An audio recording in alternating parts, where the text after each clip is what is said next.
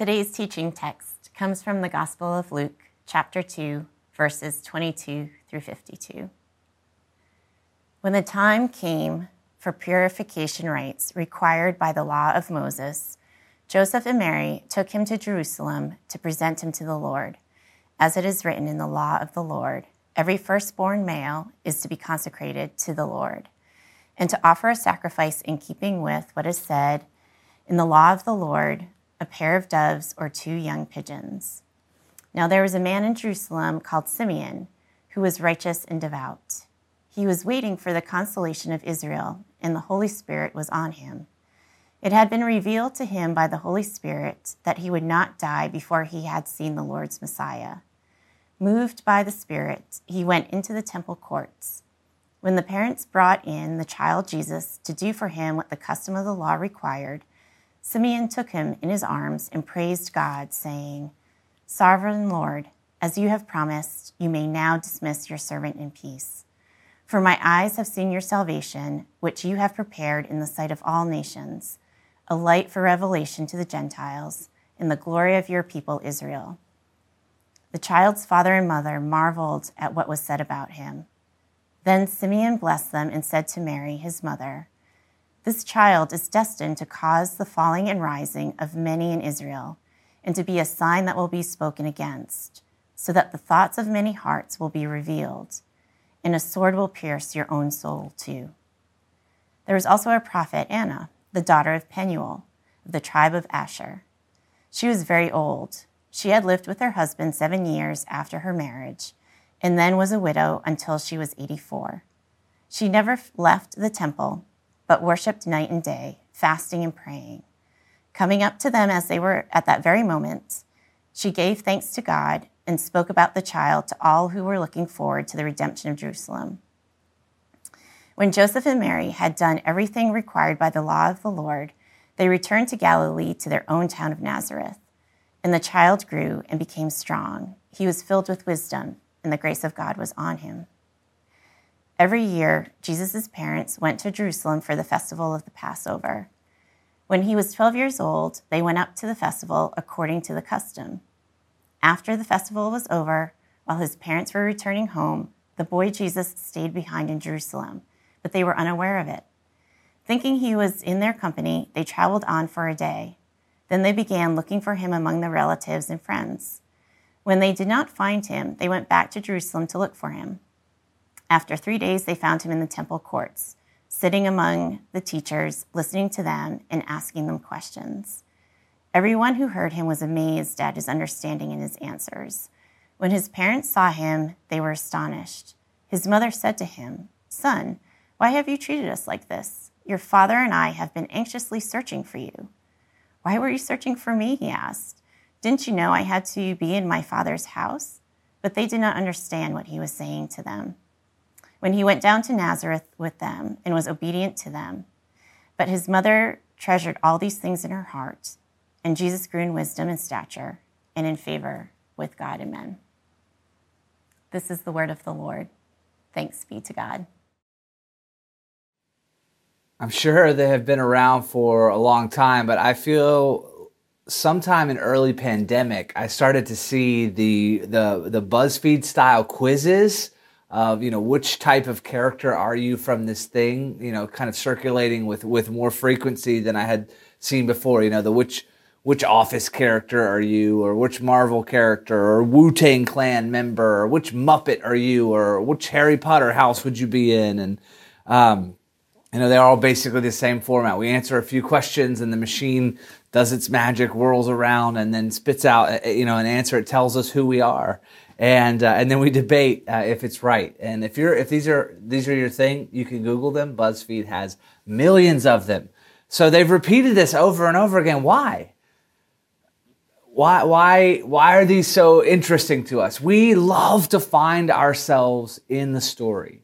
We love to uh, uh imagine who you know who we are in the in the bigger picture. I think it's some of the appeal around you know, Enneagram and Myers Briggs or, you know, the four temperaments. Um, you know, obviously these are more sophisticated than the BuzzFeed style quizzes, but they're, they're an examination of who we are, that we're, we're learning something about who we are, but we're also saying, hey, I had this, this puzzle piece that is me. Where, where you know, where does it fit? Uh, in in the world, how does it fit in with the rest of you? We want to find ourselves in the story because there can be a lot of pain in our lives when we can't. When we when we can't seem to locate ourselves uh, to know who we really are uh, to know how we fit in and connect with with others it, it, it's uh, terribly painful to to lack that understanding and knowledge of ourselves but also to feel isolated and disconnected uh, from our brothers and sisters. Just to think no one is like me is a very painful thought and it's one of the things that I think can get ramped up in times of anxiety or, or depression or, um, or times where we're, we're, we're, feeling, you know, particularly challenged. We have that thought of like, no one, no one is like me. And it's a very painful thought or no one here is like me. Do I belong in this place?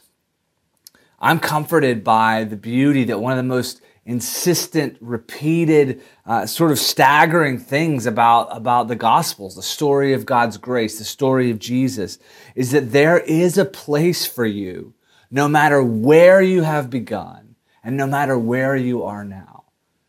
Just let that sink into your heart. There is a place for you, intentional, laid out, meaningful, nuanced, detailed, specific space for you, no matter where you have be- begun, no matter where you are now.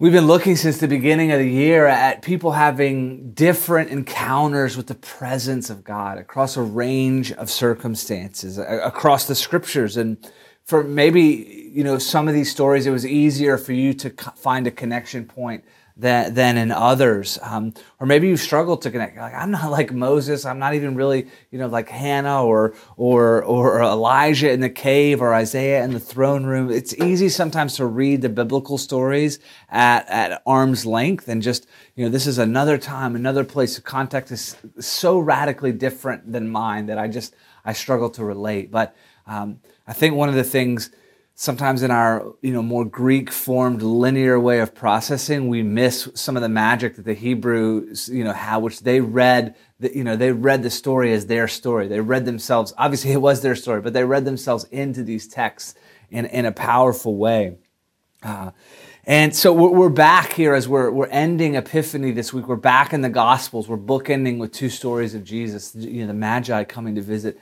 at the beginning, and then um, th- these accounts in Luke. And, and Luke seems to have this on his mind, this idea of connection.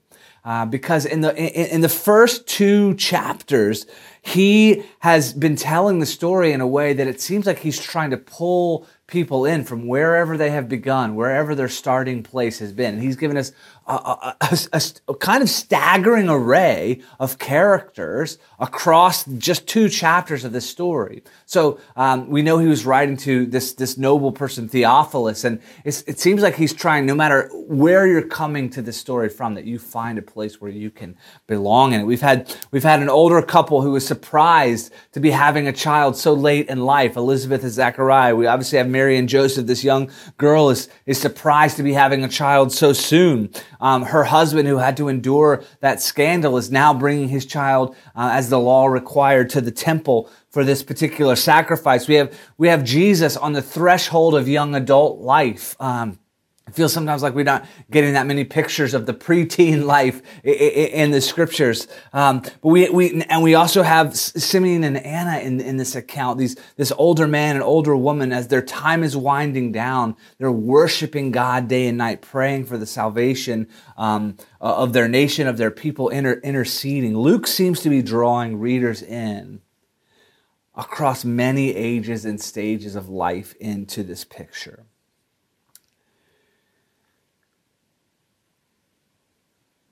And to me, it, it's it's really interesting to, to, consider. Like, if you just read the Christmas story, this t- story that we read today follows the Christmas story. If you just had the Christmas story and you didn't have what was next, what would you imagine would be the next type of story that you would hear about this Jesus, right? We had with the angels and, and the magi coming and King Herod flipping out and literally being unbelievably wicked in his, his response and, and his parents having to flee, like all this, like all of heaven showing up on the scene to announce the, the coming of this child into the world. And then almost nothing. like 30 years of, of basic obscurity. We have one incident here recorded as a baby, one incident as a preteen. And, and it, it's surprising to me after all that happens around his birth that we don't know more about Jesus' younger life. But I think these, these stories, as brief as they are, they, they're very, they're very telling. Uh, we, we see some things about Jesus that are really important. We also see uh, those who are encountering him and their reactions. And, and it, I think it speaks to some important things for our heart. So I want us just quickly to see sort of the, the four characters of this story. Um, in, in, in, a quick survey. First, we have Simeon. I definitely will call him Simon at least once in this, in this sermon. But first we have Simeon. Now there was a man in Jerusalem called Simeon who was righteous and devout. He was waiting for the consolation of Israel and the Holy Spirit was on him. It had been revealed to him by the Holy Spirit that he would not die before he had seen the Lord's Messiah. Moved by the Spirit, he went into the temple courts. When the parents brought in the child, Jesus, to do for him what the custom of the law required, Simeon took him in his arms and praised God. Simple enough. We don't, we don't know exactly how old Simeon is, but you definitely get the sense that he's on in age. Um, and this is so good for us. I think in our culture, we, we obsess over youth. Uh, we, we, we, we fight with all of our might to, to deny and ignore the reality of death. We're, we're doing everything we can to try to stop or slow or reverse the aging process. And, and here in Jesus' early life, in some of the only stories we have of this middle space from his birth stories to his coming on the scene in his public ministry, we have these older, older prophets um, who, who, who seem to know something about Jesus, know him more deeply than even the others around him. I think that's uh, the, the dignity and the, and, and the, the beauty of, of, of, of Simeon and Anna's life is important for us in, in, in a culture like ours. So Simeon has a prophetic sense from God somewhere along the line that God is going to allow him to live until he sees Messiah come. And we don't know how long he's been waiting, but if you pay attention to the words of his song that he sings when he takes Jesus in his arms, it seems like it's been quite a long time. And uh, a, a, little detail that, that I noticed is it says, the text says he was moved by the Spirit and went to the temple court. So Simeon is somewhere in Jerusalem and he feels a prompting from the Holy Spirit that this is the moment that he needs to go to the temple courts. We don't know how many times he's had a prompting like that. We don't know uh, what goes on, uh, on in his mind, but Mary and Joseph and Jesus are coming to the temple and Simeon is coming from somewhere else in Jerusalem and he intersects them right at this moment. And to me, what this makes me think of is is uh, what was the internal mechanism of Simeon's mind when he felt that prompting? What if he had rationalized it away? Think of how long he's been waiting for this promise to be fulfilled. What if he had just been like, ah, I was just at the temple earlier today. I'm exhausted. I've, I've already, I've already been this week. You know, I'm just, I'm just, I'm just not, not, not feeling it. I'm too tired. This has been too, this has been too stressful. There's too many things going on. Or for, for some reason, he had just ignored the prompting. But he goes. He follows the, the leading of the Holy Spirit and God makes good on his promise to him. And this is a powerful picture of how, uh, how God does fulfill promises to us. There are times, of course, where God just does the whole thing and we, we show up and are, and are blessed, you know, with, with a, a fulfillment or a fruition of something God has been intending to do. But God seems to love this way. He seems to love to get us involved, um, to invite the participation of obedience that actually we get a greater share of joy when we do it uh, alongside with God. Obviously, we're, we're, we're, not moving into the place of, of authority that God has, but God lets us have a share in participating in obedience in the story. I also think it's pretty interesting, having had uh, several infant children myself, uh, that Simon immediately sweeps Jesus into his arms. And, and maybe it's just a cultural divide, divide here, but, um, you know, it seems like he must have carried some instant level of respect um, with him. Maybe it was just uh, their, their, culture had this uh, a, a, better reverence for their elders than we do. But, but however it works, uh, Mary and Joseph immediately let him hold the baby and he bursts into song he burst into, into verse. Sovereign Lord, as you have promised, you may now dismiss your servant in peace. For my eyes have seen your salvation, which you have prepared in the sight of all nations, a light for revelation to the Gentiles and the glory of your people Israel. Simeon takes Jesus into his arms, and, and, and God has made good on his promise to him. Simeon knows it, but he knows more than that. We heard in the beginning, he was waiting for the consolation of Israel. He's living in a nation that is occupied by Rome, that so many of their promises as a people must have felt like they were on sort of an infinite delay. How much pain had the nation experienced? And Simon is waiting for Messiah. What's Messiah going to do? Come and deliver his people. This is about, this is about Israel's story, you know, coming, coming to f- fulfillment and fruition and, and, and reaching its, its, its promised place. But even right away, he knows it's more than that. This child is going to be how God is going to heal the whole world. He's going to be a light to the nations. And sometimes we can fly over details like this, but um, the tension between, uh, you know, the, the, the, the, faithful Jewish people who are waiting on the consolation of Israel and the Gentile nations um, is massive in, in, the, in the first century. In the rest of the, the New Testament, there's um, over and over again these, these two communities trying to come to live together as one family is tremendous, is a tremendously powerful theme that shows up over over and over again. Read the book of Ephesians. So all the racism, all the cultural divide, all, all the, all the so, societal uh, tension, all the sense of, of we are other, we are different. Simeon takes up this, this, this child who he's been promised that he's going, he's going to get to meet before, before he goes. And he knows that this is the consolation of Israel. This is Israel's Messiah, but he knows right away it is a light to all the nations a revelation to the Gentiles. The child's father and mother marvel at what was said about him. And then Simeon blessed them and said to Mary, his mother, This child is destined to cause the falling and rising of many in Israel, to be a sign that will be spoken against, so that the thoughts of many hearts will be revealed. And a sword will pierce your own soul too so Mary and Joseph, the, his parents, are, are, are marveling. And then Simeon tells Mary these, these wild things. Many people's hearts are going to be exposed by coming near to Jesus. One of the things that seems to happen over and over again is when someone comes near to Jesus, what is deepest and truest about them eventually gets exposed. And if they try to hide that and protect themselves and, and imagine, you know, like that they're, that they're still in a place of status, often Jesus will raise the standard of God's word so that they can see it shining on their life and their need of Him. But when someone admits their need and confesses their weakness, right, there's this powerful embrace of grace that, t- that takes place. Many people's hearts will be exposed by coming near to this Jesus.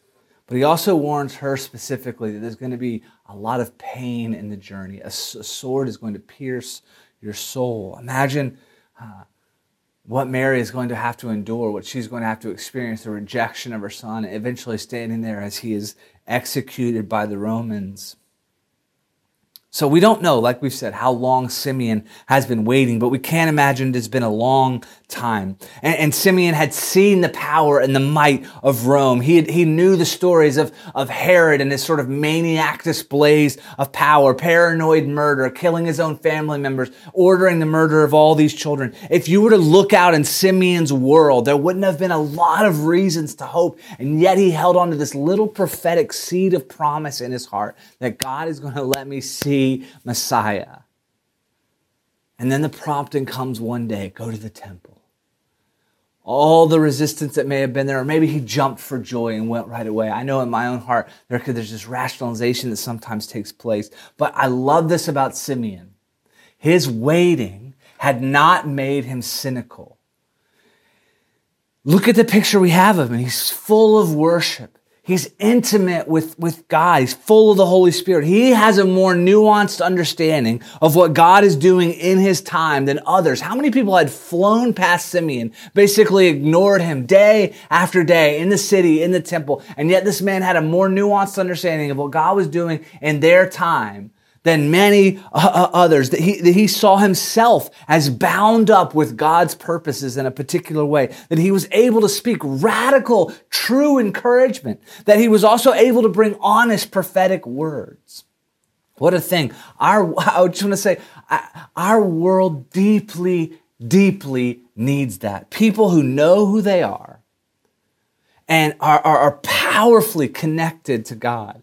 People who have deep joy that's beyond their circumstances, who look out at, at a, a, pandemic cresting into almost a year now and, and, and all the uncertainty of the future and, and have, have, have a source of, of peace, a source of joy, a source even of venting their sorrow in, in, in faith despite their circumstances, beyond what just happens to be going on in the turn of circumstances in, in their given day or week. People who have a greater sense of purpose beyond just their own self selfishness. People who can speak radical encouragement, not just flattery. People who can speak honest words about how things really are instead of just leveling criticism or, or, or, or keeping everyone at a distance with sarcasm. Simeon gives us this sort of holistic picture.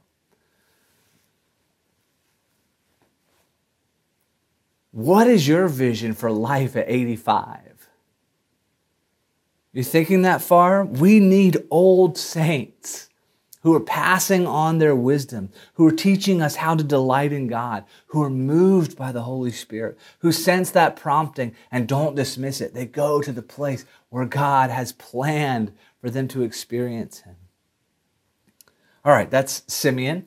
We're gonna we're gonna move much quicker uh, through through the other three. Now for Anna, and there are some similarities. Here, here's quickly what the text tells us about her. There was also a prophet Anna, the daughter of Penuel of the tribe of Asher, and she was very old. She had lived with her husband seven years after her marriage, then was a widow until she was 84. She never left the temple, but worshipped night and day, fasting and praying.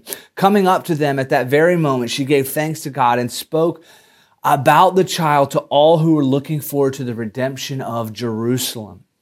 So here we have a, a, woman who has at some point been deeply discipled by disappointment.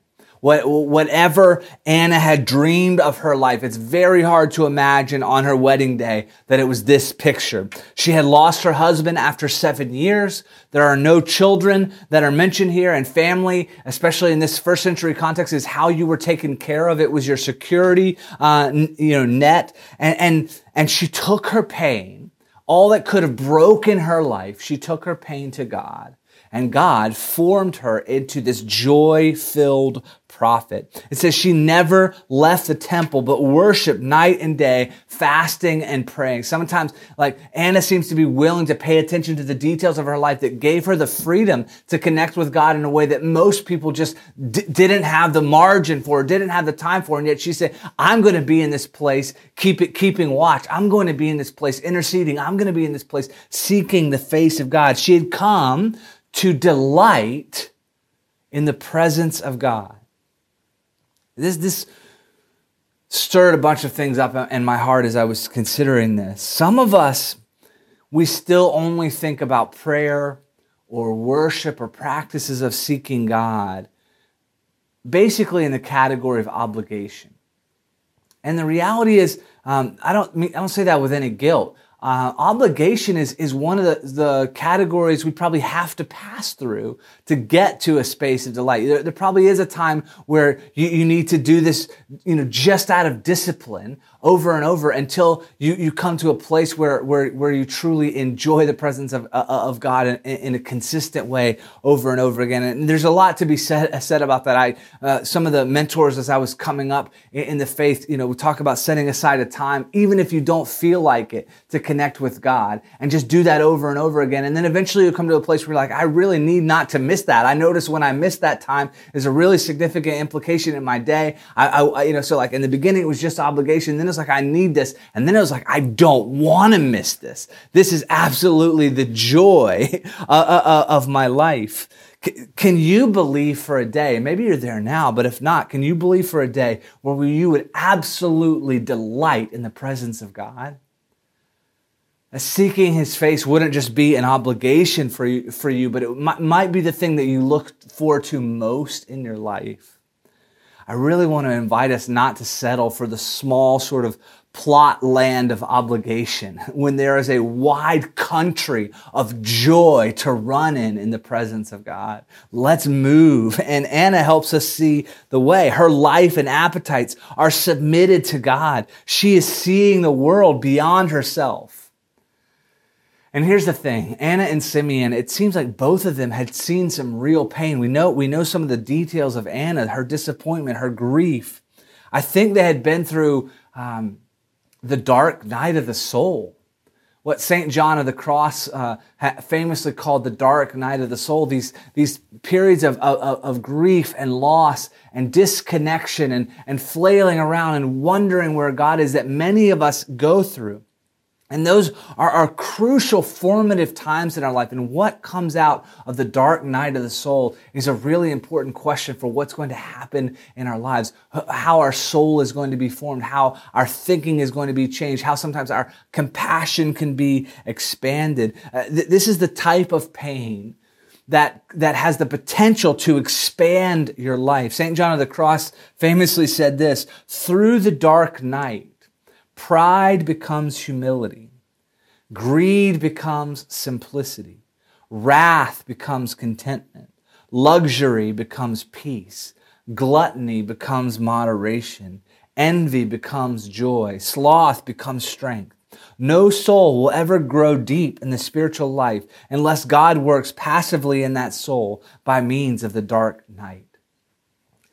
I don't want to experience a dark night of the soul. I'm not, I'm not longing for that. But when I think back over, over everything that's happened since the pandemic, there has undeniably been a stripping away of a whole bunch of things that I thought were uh, uh, essential and a whole bunch of things that, um, that, that I would have chosen to go on with. And yet in that sort of stripping away, even if you want to call this past year, I know some people say this was the best year of their life and, and, and, and our experiences are all, all across the spectrum. But, uh, even if even if you wouldn't necessarily jump to say this has been a dark night of my, soul, some of you have experienced pride becoming humility as these things have been stripped away, greed becoming simplicity, wrath becoming contentment, luxury becoming peace.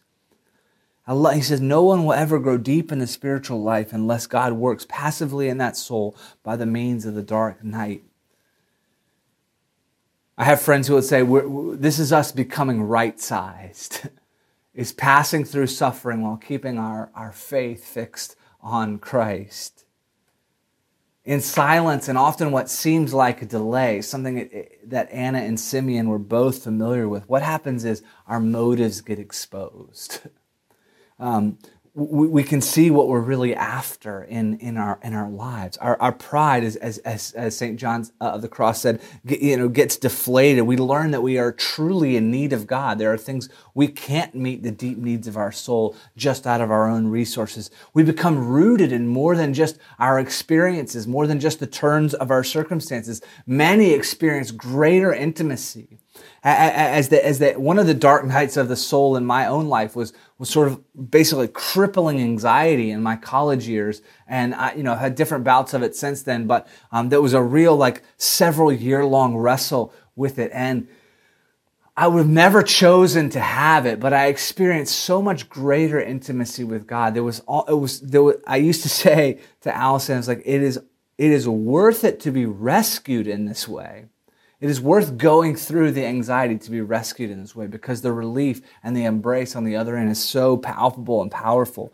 But also, there was an expanding of compassion. Going through this dark night, it matures us. It helps us to have deep compassion when someone else comes and they tell a part of their story and we can relate and connect to it. And like, oh, I know exactly what that feels like. There's an expanded compassion in our life. We mature in our love for, for, for God. So, we're a week away from entering Lent, uh, and and and we live in a world that is uh, obsessed with self sufficiency. I think we can learn a lot from Anna, Anna and Simeon, who endured dark nights of the soul, so that at this moment they could be shining, taking up the Messiah in their arms, blessing this family, giving, speaking to those who are waiting for the hope of the redemption of Jerusalem. Okay, the other characters, uh, we're even going to be faster with them. Mary and Joseph, and, and specifically Mary, right? After all they have been through, right? We've, we, um, you know, this is a pretty wild moment in the story uh, where, where, they're, where they're leaving Jerusalem after the festival and Jesus isn't with them. Think about the angels, the announcements, the magi, the shepherds coming, you know, fleeing to Egypt, all that this child is going to be. And, and then they lose Jesus, people. They lose Jesus. This is, this is a very big deal. They, you, you know, and, and I, you know, I have a lot of compassion for them. There are no parenting books that cover this is how you raise the son of God. But I want to tell you, I've been at Prospect Park, you know, like, uh, let me get the kids out of the house for a while or, or whatever. And I've been on my own with a couple of kids at Prospect Park and, and looked around and it, it feels like it's always the youngest and this, this has changed over the years, but I can't find one of the kids. And you're just like, ah, it's fine. They're playing. I just can't see them. They're behind something, right? So you walk around, slowly walk around, not panicking at all, walking around, uh, looking. You don't see them, right? Uh, and then you start to look more frantically, start to walk more quickly, you start to sort of like slow, controlled jog around around the playground. It doesn't take one minute, two minutes, right? These these these these minutes feel like an eternity. And I, I look down, it's been it's been two minutes and I can't find them, and I'm basically on the verge of like screaming out. And and a few times, like thankfully, just a few times, it's been where it was either our kid or a, a, a, child of a family that we were with, and we, we couldn't find them anywhere. We looked and we looked, and it feels like it feels like it's been years. It's been like you know ten minutes, but you find the child way way off in some other you know section of the parking like you know just your mind's racing with what the possibilities you know could have been can you imagine how anxiously mary and joseph were searching for Jesus. I can I can feel it tangibly, or I can just like feel it in my in my bones, the anxious searching. And also, I believe Jesus without sin. I think this may be as close as it gets. Um, I mean, it's like, come on, you know, you know, we're leaving town, and this I'm definitely from the parents' perspective. The kid's like, you left me, but I, am like, you should have come. That's definitely where I'm at in, in this. But um, we, we know something of, of Jesus' family life from here. His parents come and they offer in the temple the sacrifice of the poor. So they don't they don't have you know great financial means. They're traveling probably in a group of, of aunts and uncles and, and many extended family. And somewhere down the line, right, um, they, they they look up and recognize that Jesus is not with them. They've lost Jesus. This is I, I love I love um, as a parent, I was thinking, what am I supposed to make of this story? And sometimes Jesus, I want him to be like, like, uh, like we would expect him to be. Just jump on and be like, I'm so sorry you didn't, you didn't know I was with you. Yes, I, I, I should have told you I was going to be here. I had this, you know, plan. I was planning to stay at the temple a couple extra days. Give me a hug. I'm so sorry you were worried. And instead, he's just like, why did you look for me? Did you not know I would be at my father's house? And I was like, come on, Jesus, this is long for a little compassion. Like, remember what they've been through. But I love what N.T. Wright says. We mustn't assume he is accompanying us when we go off on our own business. But if and when we sense the lack of his presence, we must be prepared to hunt for him, to search for him in prayer, in the scriptures, in the sacraments, and not give up until we find him again. We must expect, too, that when we do meet him again, he will not say or do what we expect. He must be busy about his Father's work, and so must we.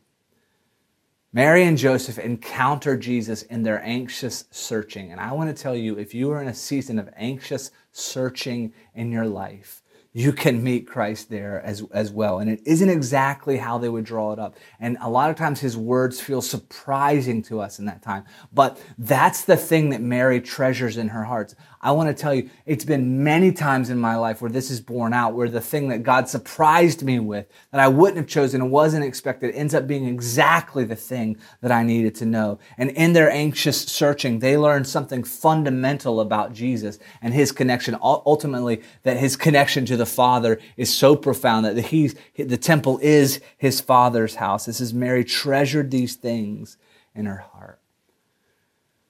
They were given this unbelievably unique task. Like I said, no parenting book in the world on how to raise the Son of God, and they lost him.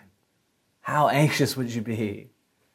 And yet, in the process, in their anxious, anxious searching, they encounter Jesus in a way that shows them more of who he truly is and, and what responsibility they're stewarding as his parents. They show great faith. The last character in the story is not a person, um, it's the temple. Over and over again, we've seen the temple show up in these stories this, this place of worship, this place of sacrifice and atonement where mercy and forgiveness is given out, this place of connection. And the reason I want to mention is because Jesus, um, you know, uh, calls it his father's house. He, go, he, he goes back in this moment where, where you know, he, he, by, by all accounts, it seems like he should have been with his, his family. And it reminded me of this, this um, description in 1 Peter about the community of the followers of Jesus. And, and in 1 Peter 2, verse 5, it says, You also, like living stones, are being built into a spiritual house to be a holy priesthood, offering spiritual sacrifices acceptable to God through Jesus Christ. We don't have fully time to sketch all of this out, but one of the most powerful messages of the entire scriptures, all the way through, is God dwelling in a tabernacle, you know, God dwelling in a bush, God dwelling in a tabernacle, God dwelling in a temple, uh, all, all the drama drama and reality around that temple. And then at Pentecost, human beings becoming the temple of God, the dwelling place, right? The, eh, when Jesus is on the cross, the veil that separated the most holy place of the temple was torn. Not just so that we can go into this one specific locale, but that the presence of God can come and fill our very lives. The veil on our lives is, is, is, is torn. We're, we're forgiven. Our self-sufficiency is, is, is exposed and in union with Christ through the gospel, we become the temple. You you are a temple. Uh, the dwelling place of the Holy Spirit. What an incredibly powerful thing. But also, we are the temple. And this is like one of those metaphors we have to let do its work on us. We are the temple and we are built into the temple. First Peter's words are so, so important. Jesus you know, makes a big deal about showing up at the temple early in this in the account of his life to, sh- to show us the importance of this place place of worship place of atonement place of mercy place of connection place of community and, and then to flip it on its head and say you are the temple you are the place in the world where people should be able to come if you are uh, uh, uh, united to Jesus by the gospel, filled with His Holy Spirit. That it should be true of our life that people could see what God is really like in the world through our lives. What a thing. But that happens oh so much more powerfully when we do so in community. We are the temple, the body of Christ, the gathering place. And, and even as we're doing it virtually, it's such a powerful thing. We are built together as a spiritual house. That's why it's such a loss in the American church, when we, when we treat the church community as merely a stop off place for religious consumerism, let me go to this place as long as I'm getting the things that I exactly can describe in my own perception of what I need. And as soon as I'm not feeling like that need is met, I'm going to go down the road to, to, to another stop off place for religious consumerism. No, absolutely. You are the temple. We are the temple. We are living stones built together into a spiritual house to be a holy priesthood to minister the presence of God back and forth to one another, to offer spiritual sacrifices, to minister the mercy of God we've received in Christ back and forth to one another, um, to, to, to connect in community, to, to be built together. We don't have time to get all the way into it, but one of the things we, we lose when we settle for religious consumerism you know, give me your goods and services, and if it's good enough, I'll stay around, as opposed to like, no, I'm being built together with these people. And together we're a small outpost of what God and God's character would look like in a specific place, showing that radical generosity, welcoming in the other, breaking down walls of division, you know, like, uh, you know, being absolutely staggering in our hospitality and welcome to one another. Like that we're supposed to be this outpost of the kingdom of God where we could come in and someone like Simeon, right, who's not a part of Mary and Joseph's family, but he, he, he treats the child like he's a family member. And we're all sharing together in this thing because it's not just about the blood of our family lines, but the, the blood of Jesus that has made us family from Jews to Gentiles, right? Across all the spectrums of society, we're being brought together into this kingdom of every tribe and tongue and nation. And when we bail on that because of inconvenience, we lose something wildly significant. And often it's not year until years later that we realize what we've lost. But sometimes you, sometimes people leave the, the, the church like they leave a relationship and they imagine this relationship has gotten hard. I'm going to go find something easier, something more compelling. And the reality is all you've done is delay the exact same process because you're going to have to go through it again. You will never actually come to a place of intimacy, understanding, shared life, compassion, care, integration, love, unless you go through those hard places. Consumerism is a killer. It keeps you shallow. We are the church. We are the temple. We are the outpost of the kingdom of God. And even, you know, in the pandemic, even scattered, we have such a high calling to be this place together, built together uh, into a spiritual house. I love Simeon and Anna, Mary and Joseph's story in, in these accounts because they sort of shine a light that we don't see that often. I want to close with these questions. Do you believe God has made promises to you? If you don't believe that there's some specific ones like Simeon has, um, you can begin with the promises that are just found in the text of the New Testament about for anyone who is united to Christ. Just start there. Because I want to tell you, whether you believe it or not, God has made some staggering promises to everyone who is united to Christ. Let's begin by uh, drawing our hearts to the well of these promises and letting them drink deeply that they might be nourished with the love of God. And, and many times, some specific promises for our own life will come through the process of meditating on these promises that God gives everyone who is united to Christ. Do you believe God has made promises to you? And when you sense that prompting from the Spirit, will you rationalize it? Will you follow through as the Spirit is leading? Do you believe God can satisfy your life?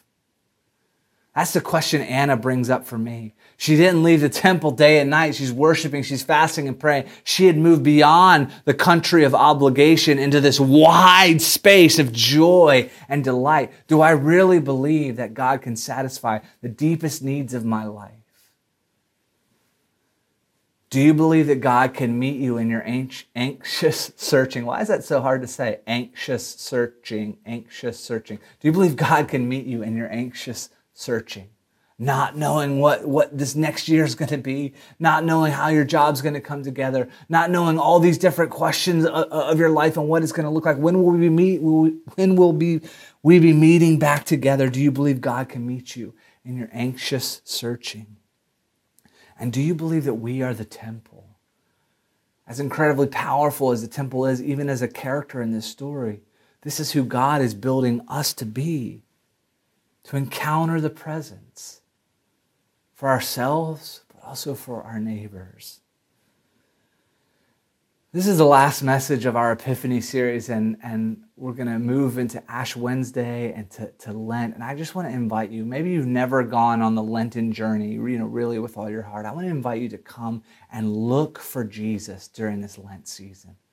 Well, you know, pray and ask, God, how would you, is there something you want me to give up and fast that I might drink deeply from the well of your promises? Is there something, God, maybe that you want me to add into my life? Maybe it's, it's an extra half hour of, of getting up so that I can seek you, seek your face. Maybe it's like some um, secret acts of generosity that no one else is going to know about that you're going to practice all through Lent.